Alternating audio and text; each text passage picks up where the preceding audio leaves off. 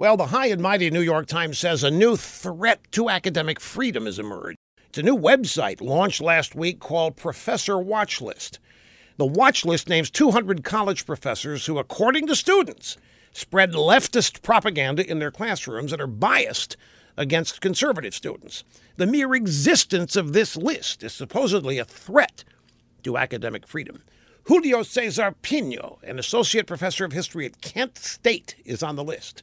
He complains that the goal of the site is to shame and defame professors.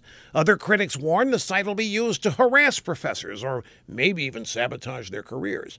Not so, says Charlie Kirk, the executive director of Turning Point USA, which started the watch list. He says that it isn't a secret that some college professors are totally out of line and it's time to expose them. I cannot tell you how many calls I've taken over the years from college students and parents describing the liberal propaganda these kids are routinely exposed to in class and the hateful treatment they've received at liberal universities.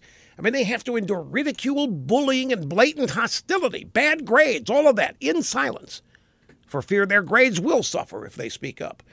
The professor watch list is not a threat to academic freedom. It makes the point that conservatives have academic freedom too which is a point long overdue.